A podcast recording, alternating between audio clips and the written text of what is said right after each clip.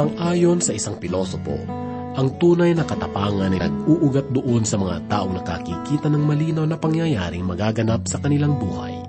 Ito man ay kalawalhatian o ito man ay panganib, subalit hinaharap ng walang pag-aalinlangan.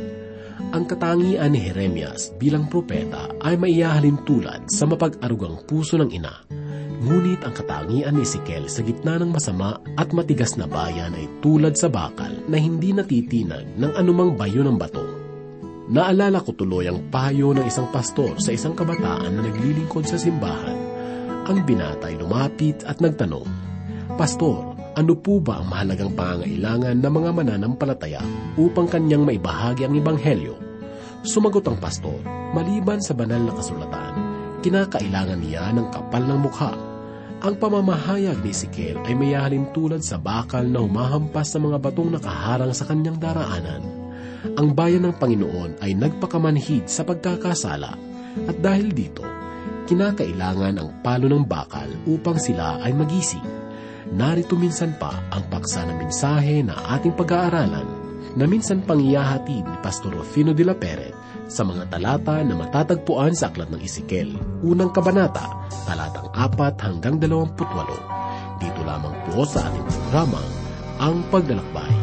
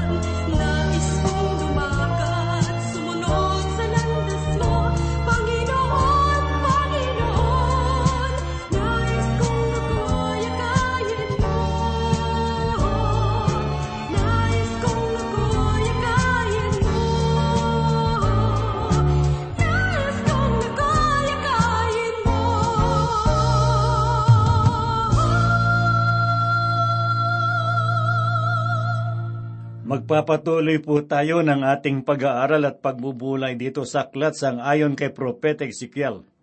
At muli pong sumasa inyo ang inyong kaibigan at pastor sa Himpapawid, Rufino de la Peret. Basahin po natin ang unang kabanata, talatang lima, na ganito po ang pahayag ni Propeta Ezekiel. Mula sa gitna nito ay may isang kahawig ng apat na nilalang na may buhay. Ganito ang kanilang anyo, sila'y may anyong tao. Ang talatang ito at ang ikadalawamput anim na talata ay nagpapahayag ng pagkakatawang tao ng Panginoong Heso Kristo. Isang pagpapatotoo na ang Diyos ay nagkatawang tao. Ipinahayag ni Apostol Juan sa unang kabanata sa Ebanghelyo ni Apostol Juan, talatang labing apat ang ganito, At naging tao ang salita at tumahang kasama natin. Ipinahayag din ni Propeta Isaiah sa kalimamput dalawang kabanata talatang pito ang ganito. Napakaganda sa mga bundok ang mga paa, niyong nagdadala ng mabuting balita ng kabutihan, naghahayag ng kaligtasan, nagsasabi sa sayon, ang iyong Diyos ay nagahari. Ang Diyos ay pumarito sa sanglibutan bilang isang tao. lumakad sa mga maalikabok na lansangan ng Palestina at pagkatapos ay ibinao ng mga pako sa kanyang mga paa at kamay. Ngayon ay dumako po tayo sa ikasampung talata na ganito po ang sinabi ng propeta. Tungkol sa anyo ng kanilang mga mukha, ang apat ay may mukha ng tao, may mukha ng leon sa kanang tagiliran, may mukha ng baka sa kaliwang tagiliran, at silang apat ay may mukha ng agila. Ang apat na mukha na ipinahayag sa talatang ito ay maari po nating ihambing sa ikaapat na kabanata ng pahayag, talatang anim hanggang walo, na ganito po ang sinabi ni Apostol Juan.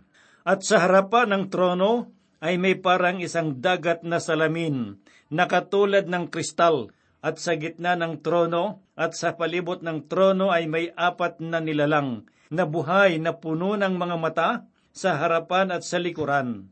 Ang unang nilalang ay tulad ng isang leon. Ang ikalawang nilalang ay tulad ng isang baka. Ang ikatlong nilalang ay may mukha ng isang tao. At ang ikaapat na nilalang ay tulad ng isang agilang lumilipad. At ang apat na nilalang na buhay na may anim na pakpak, ang bawat isa sa kanila ay puno ng mga mata sa palibot at sa loob. At sila'y walang humpay na nagsasabi sa araw at gabi, Banal, banal, banal, ang Panginoong Diyos, ang makapangyarihan sa lahat, ang noon at ang ngayon at ang darating. Ipinapaalala sa atin ng mga pahayag na ito ang apat na aklat ng Ebanghelyo na kung saan si Kristo ay ipinakilala sa apat na kaanyuan. Ipinakilala ni Apostol Mateo si Jesus bilang isang hari na sinasagisag ng isang leon. Ang kanyang pagiging lingkod ay isinasagisag naman ng isang baka. Ang simbolo naman ng pagiging perpektong tao ng Panginoong si Kristo ay ipinahayag ni Marcos na mukha ng tao at ipinahayag ni Juan ang kanyang pagiging Diyos na ang sagisag naman ay ang isang lumilipad na agila. Ang apat na buhay na nilalang ay kahawig ng kerubin sa halamanan ng Eden na nagbabantay sa daan na patungo sa puno ng kaalaman ng mabuti at masama. Hindi nila pinagbabawalan ng tao patungo sa Diyos, bagkus ay hinayaan nilang bukas para sa kanila. Ano kaya ang nakita nila Adan at Eva noong sila ay lumingon bago lumabas ng halamanan ng Eden? Nakita nila ang isang patay na hayop, wala ang balat, sapagkat ito ay kanilang suot. Pagkatapos ay nakita nila ang keruben na gumagabay, na pinananatiling bukas ang daan patungo sa Diyos. Ang dugo ang nagsisilbing pantubos sa kasalanan ng tao sa pamamagitan lamang ng dugo upang ang tao ay makalapit sa Diyos at magkamit ng kaligtasan. Ipinahayag ng ating Panginoong Heso Kristo sa ikadlabing apat na kabanata sa aklat ni Juan talatang anim ang ganito, Sino man ay hindi makakarating sa Ama, kundi sa pamamagitan ko. Alamin naman po natin ang ipinahayag ni Ezekiel sa kalabindalawang talata. Bawat isa ay lumakad ng matuwid, saan man pumaroon ang Espiritu. Doon sila pumaparoon at hindi lumilingon sa kanilang paglalakad. Mga kaibigan, ipinapahayag sa atin na ang Diyos ay gumagawa ng walang pag-aalinlangan. Nais niyang makamit ang kanyang layunin sa sanlibutan. Walang maaring makapigil o makahadlang sa kanyang mga plano. Pakinggan naman po natin ang pahayag ni Propeta Ezekiel dito sa ikalabing tatlo at ikalabing apat na talata ng unang kabanata. Sa gitna ng mga nilalang na may buhay gaya ng mga bagang nagniningas, parang sa mga sulo na nagparuot pa rito sa gitna ng mga nilalang na may buhay. Ang apoy ay maningas at mula sa apoy ay may lumabas na kidlat at ang mga nilalang na may buhay ay tumakbong parot pa rito na parang kislap ng kidlat. Mga giliw na tagapakinig, ipinapahayag po sa atin sa unang Juan, unang kabanata talatang lima ang ganito. Ang Diyos ay liwanag. Ito ay kamanghamanghang pangitain ng kalwalhatian ng Diyos. Isang pahayag mula sa alagad ng Diyos. Ganito naman po ang isinulat ni Juan sa kawalong kabanata talatang labing dalawa na sinabi ng Panginoong Heso Kristo, Ako ang ilaw ng sanglibutan.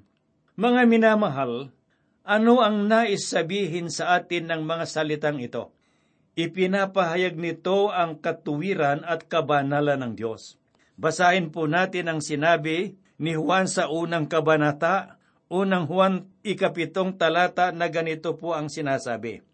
Ngunit kung kayo'y lumalakad sa liwanag, na tulad niya na nasa liwanag, may pakikisama tayo sa isa't isa, at ang dugo ng Panginoong Kristo na kanyang anak ang lumilinis sa atin sa lahat ng kasalanan. Tayo ay maaring matupok sa kabanalan ng Diyos kung hindi tayo tinubos ng dugo ng Panginoong Heso Kristo at mapuspos ng kaniyang kabanalan. Hindi pinakita ang Diyos sa pangitayang ito ni Ezekiel, bagkus siya'y inilarawan, sapagkat wala pang nakakita sa Diyos sa anumang panahon. Tunghayan po naman natin ang pakikipag-usap ni Moises sa Diyos na matatagpuan sa ikatatlumput tatlong kabanata ng Exodo, talatang labing walo hanggang dalawamput isa na ganito po ang kanyang pahayag. Sinabi ni Moises, Hinihiling ko sa iyo na ipakita mo sa akin ang iyong kalwalhatian. At kanyang sinabi, Aking pararaanin ang lahat kong kabutihan sa harapan mo, at aking ipahayag ang aking pangalan, ang Panginoon sa harapan mo. Ako'y magkakaloob ng biyaya sa kaninumang aking ibig pagkalooban, at ako'y magpapakita ng habag sa kaninumang aking ibig kahabagan. Ngunit kaniyang sinabi, hindi mo maaring makita ang aking mukha, sapagkat hindi ako maaring makita ng tao at siya'y mabubuhay. At sinabi ng Panginoon, Masdan mo, may isang dako sa tabi ko, at ikaw ay tatayo sa ibabaw ng bato. Ang tao ay pinagbawalan na gumawa ng kalarawan ng Diyos sangayon sa ikadalawampung kabanata ng Exodo, talatang apat. Sinabi ng Panginoon kay Moises, Huwag kang gagawa para sa iyong sarili ng inukit na larawan o anumang kawangis ng anumang nasa langit sa taas o nang nasa lupa sa ibaba o nang nasa tubig sa ilalim ng lupa. Mga kaibigan, hindi natin nalalaman ang kanyang anyo, ni hindi natin nakita ang anyo ng Panginoong Heso Kristo na nagkatawang tao. Subalit merong pagnanais sa puso ng tao na makita ang Diyos, at sa aking pananaw ay gayon din ang pagnanais ng mga Diyos-Diyosan na siya ay makita. Kahit na ang paggawa ng mga Diyos-Diyosan ay maling paglalarawan sa Diyos, ngunit nagpapahayag naman ito ng pagnanais ng tao na makita ang Diyos. Ngunit hindi niloob ng Diyos na ipakita ang kanyang sarili sa kaninuman. Alamin naman po natin ang ipinahayag ni Propeta Ezekiel sa ikalabing limat ikalabing anim na talata. Samantalang minamasdan ko ang mga nilalang na may buhay, narito ang isang gulong sa lupa sa tabi ng mga nilalang na may buhay. Isa para sa bawat isa sa kanilang apat. Ganito ang anyo ng mga gulong at ng kanilang pagkayari. Ang kanilang anyo ay parang kislap ng berilyo at ang apat ay magkakatulad. Ang kanilang pagkayari ay parang isang gulong sa loob ng isang gulong. Mga kaibigan at mga kapatid na tagapakinig, muli kong binibigyang diin na ito ay hindi isang propesiya tungkol sa makabagong panahon o maging sa pagkakatuklas ng gulong. Ako'y nakatityak na noong pasimula ay pumuputol lamang ang tao ng puno at kumukuha ng sanga nito at pagkatapos ay lagyan ng gulong at magkaroon siya ng kariton. Upang lubos po nating maunawaan ang ibig sabihin ng gulong sa loob ng isang gulong, ay patuloy po nating basahin dito sa aklat sang ayon kay Ezekiel. Ipinahayag niya sa kalabing walong talata ang ganito. Tungkol sa kanilang mga rayos ay matataas at kakilakilabot, at itong apat ay may kanilang mga rayos na puno ng mata sa palibot.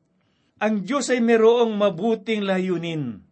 Tayo ay hindi nabubuhay sa isang daigdig na umiinog na walang patutunguhan at layunin. Ang Diyos ay mayroong layunin sa lahat ng kanyang mga nilikha.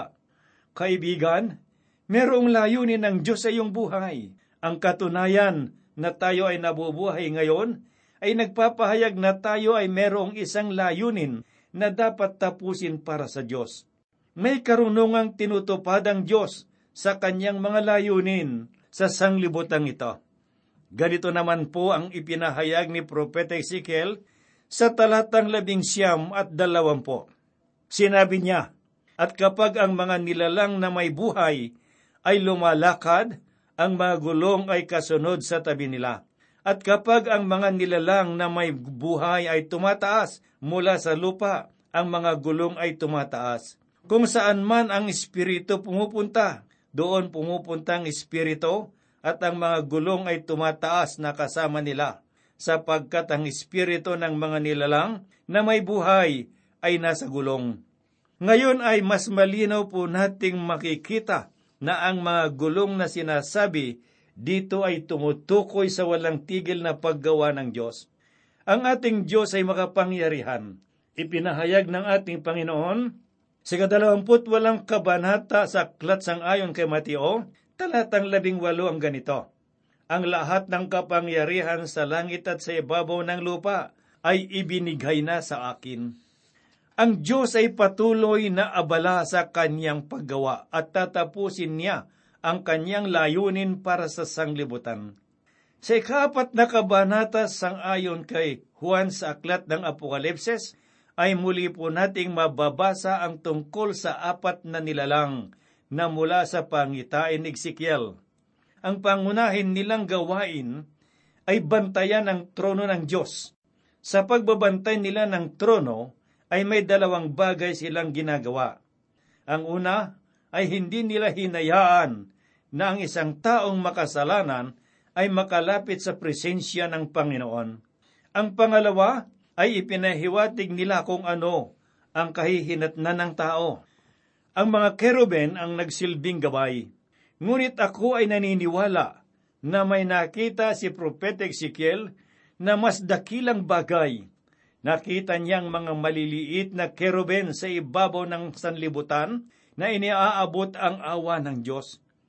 Ginawa ng Diyos ang sanglibutan na isang luklukan ng awa noong mamatay ang Panginoong Heso Kristo doon sa cross.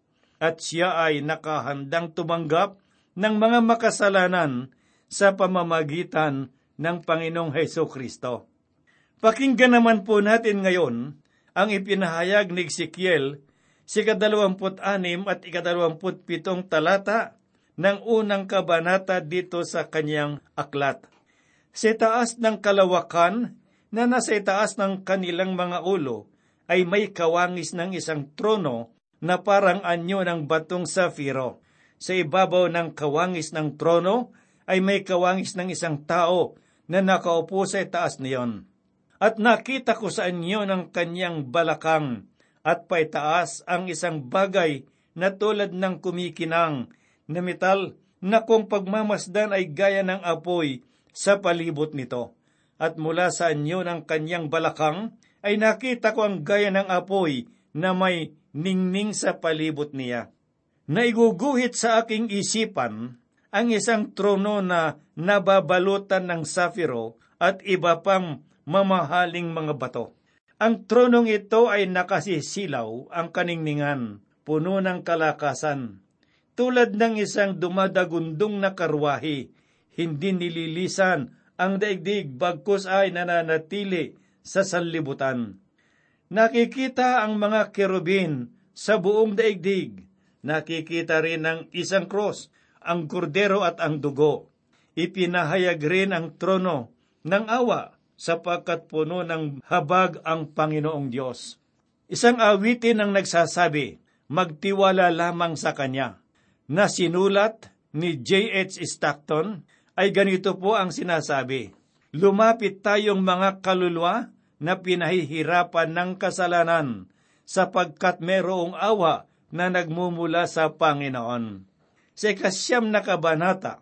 Sa aklat ng Roma, talatang labing limay ganito po ang isinulat ni Apostol Pablo.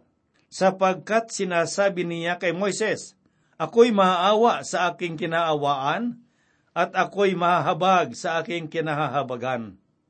Ipinahayag rin sa atin ni Propeta Ezekiel sa ikalabing walong kabanata, talatang dalawampu ang ganito.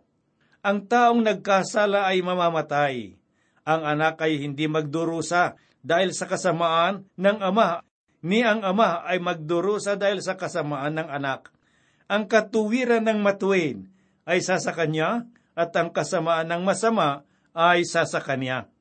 Ipinahayag sa atin ng Panginoong Diyos, hindi lamang sa bayang Israel, kundi sa buong sanglibutan at sa lahat ng tao na tayo ay maaring lumapit sa Kanya. Alamin naman po natin ang ipinahayag ni Ezekiel sa kadalawamput walong talata ng unang kabanata na ganito po ang kanyang sinabi. Gaya ng anyo ng baghari na nasa ulap sa araw na maulan, gayon ang anyo ng kinang sa palibot, gayon ang anyo ng katulad ng kalwalhatian ng Panginoon, nang iyon ay aking makita. Ako'y nasubsob at aking narinig ang tinig ng isang salita. Mga gili kong tagapakinig at mga kaibigan, ganito po ang pagkakalarawan sa anyo at wangis ng kalwalhatian ng Diyos. Higit pa kina Moises, kay David, Isayas at Daniel, ang nakita ni Ezekiel, nakita niya ang pangitain ng kalwalhatian ng Diyos, hindi ang kanyang katauhan, kundi ang kanyang kalwalhatian. Ang presensya ng Panginoon ay naroroon. Noong pumarito ang Panginoong Heso Kristo sa sanglibutan at inilagay ang kanyang sarili sa ating anyo, ang kanyang kalwalhatian ay hindi nakita. Ngunit nakita ni Ezekiel ang kalwalhatian ng Diyos. Sinasabi sa bahagi ng talatang ito, Nang iyon ay aking makita, ako'y nasubsob. Ipinahayag na ang pangitaing ito ay merong matinding epekto kay Ezekiel at dapat na itong magkaroon ng epekto sa atin. Ipinapahayag natin sa Diyos na tayo ay naligaw at siya ay ating kailangan. Sinasabi rin natin sa Kanya na ako ay lalapit sa iyo at ikaw ay aking tatanggapin. Matatagpuan po natin sa buong lumang tipan na kung ang mga tao ay dudulog sa presensya ng Diyos, ay lagi silang magpapatira pa sa kanyang harapan. Isang katunayan nito ay makikita sa karanasan ni Propeta Isayas. Sinabi niya sa ikaanim na kabanata, talatang lima, ang ganito. Nang magkagayoy sinabi ko, kahabag-habag ako, ako'y napahamak sapagkat ako'y lalaking may maruruming labi, at ako'y naniniraan sa gitna ng bayan na may maruruming labi, sapagkat nakita ng aking mga mata ang hari, ang Panginoon ng mga hukbo. Sa presensya ng Panginoon, ang propetang ito ay nakasubsob ang mukha sa lupa. Natulad rin ng kalagayan na ginawa ni David. Maging si Apostol Juan ay nagpahayag sa unang kabanata ng Apokalipses, talatang labing pito ng ganito. Nang siya'y aking makita, ako'y parang patay na bumagsak sa kanyang paanan, ngunit ipinatong niya sa akin ang kanyang kanang kamay, na sinabi, Huwag kang matakot, ako ang una at ang huli. Ito ay kahangahangang larawan ng ating Diyos. Darating ang panahon na tayo ay haharap sa ating Panginoon. Hindi ko alam kung ano ang kanyang anyo, subalit pinakahihintay ko ang pangyayaring iyon. Mga kaibigan, nagnanais rin ba kayong humarap sa Diyos na lumikha sa atin?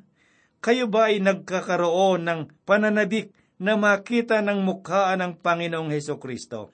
Marahil ay marami tayong makikitang lumalabas na larawan ng ating Panginoon. Subalit mas nanaisin kong makita siya ng mukhaan sapagkat sa pagkakataong iyon ay makasisiguro ako na siya nga si Heso Kristo. Kailan natin makikita ng mukhaan ng Panginoon? Yun ay sa panahon na kanyang kukunin ang mga mananampalataya. Ang mga taong makakakita sa kanya ng mukhaan ay sila lamang ang mga makakapasok sa kanyang kaharian. Lagi po nating pakatandaan na ang mga taong makapapasok sa kanyang kaharian ay ang mga nananampalataya lamang kay Yeso Kristo na siya ang Diyos at tagapagligtas. Ipinahayag sa ikalimang kabanata ng unang Juan talatang siyam hanggang labing dalawa ang ganito. Kung tinatanggap natin ang patotoo ng mga tao, ay higit na dakila ang patotoo ng Diyos. Sapagkat ito ang patotoo ng Diyos na siya'y nagpapatotoo tungkol sa kanyang anak. Ang sumasampalataya sa anak ng Diyos ay may patotoo sa kanyang sarili. Ang hindi sumasampalataya sa Diyos ay ginagawa siyang sinungaling, sapagkat hindi siya sumasampalataya sa patotoo na ibinigay ng Diyos tungkol sa kanyang anak. At ito ang patotoo na tayo'y binigyan ng Diyos ng buhay na walang hanggan, at ang buhay na ito ay nasa kanyang anak. Ang kinaroroonan ng anak ay kinaroroonan ng buhay. Ang hindi kinaroroonan ng anak ng Diyos ay hindi kinaroroonan ng buhay. Mga kaibigan at mga kapatid, ang anak ng Diyos ay si Yesu Kristo at kung ikaw ay handang tumanggap at manampalataya sa Kanya, ay magkakaroon ka ng pag-asa sa buhay na walang hanggan. Kalakip nito ay ang pagkakaroon munang pagkakataon na makita siya ng mukhaan ang Diyos na tagapagligtas.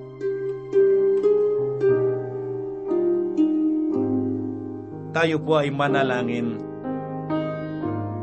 Maibigin at mapagpalang Ama, Diyos naming makapangyarihan sa lahat, salamat po Panginoong Diyos sa walang sawa mong pangunguna at pag-iingat sa bawat isa sa amin. Patuloy mo kaming ginagabayan sa aming mga pag-aaral at pagbubulay.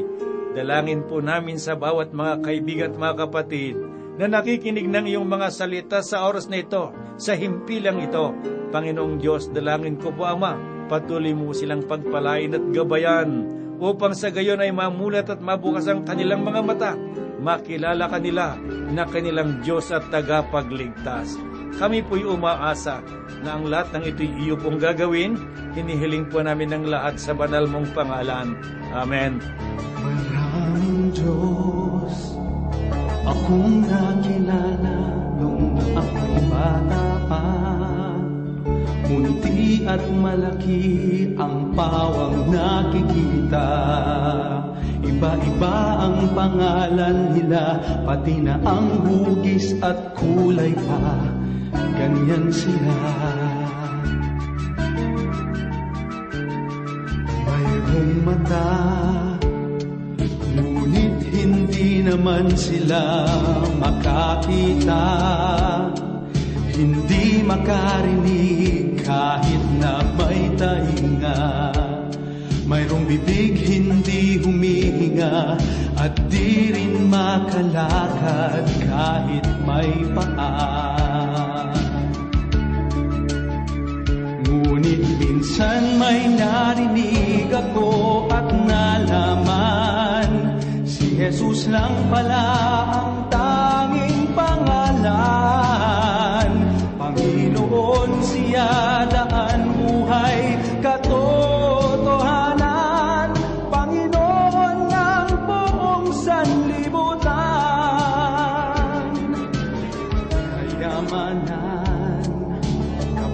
kapangyarihan ng Diyos ng karamihan. Gabay nila ay ang sariling karunungan. Tila man din ang kanilang buhay ay di hiram at kailan may hindi mapaparang. Ang Diyos nila'y tuluyang maglalahot papanaw Di tulad ni Jesus na ating sandigan. Panginoon tapat ngayon kahapon at kailan pa man Habang may panahon sana'y gumising na. Ang Diyos nila'y tuluyang maglalahot papanaw. Di tulad ni Jesus na ating sandigan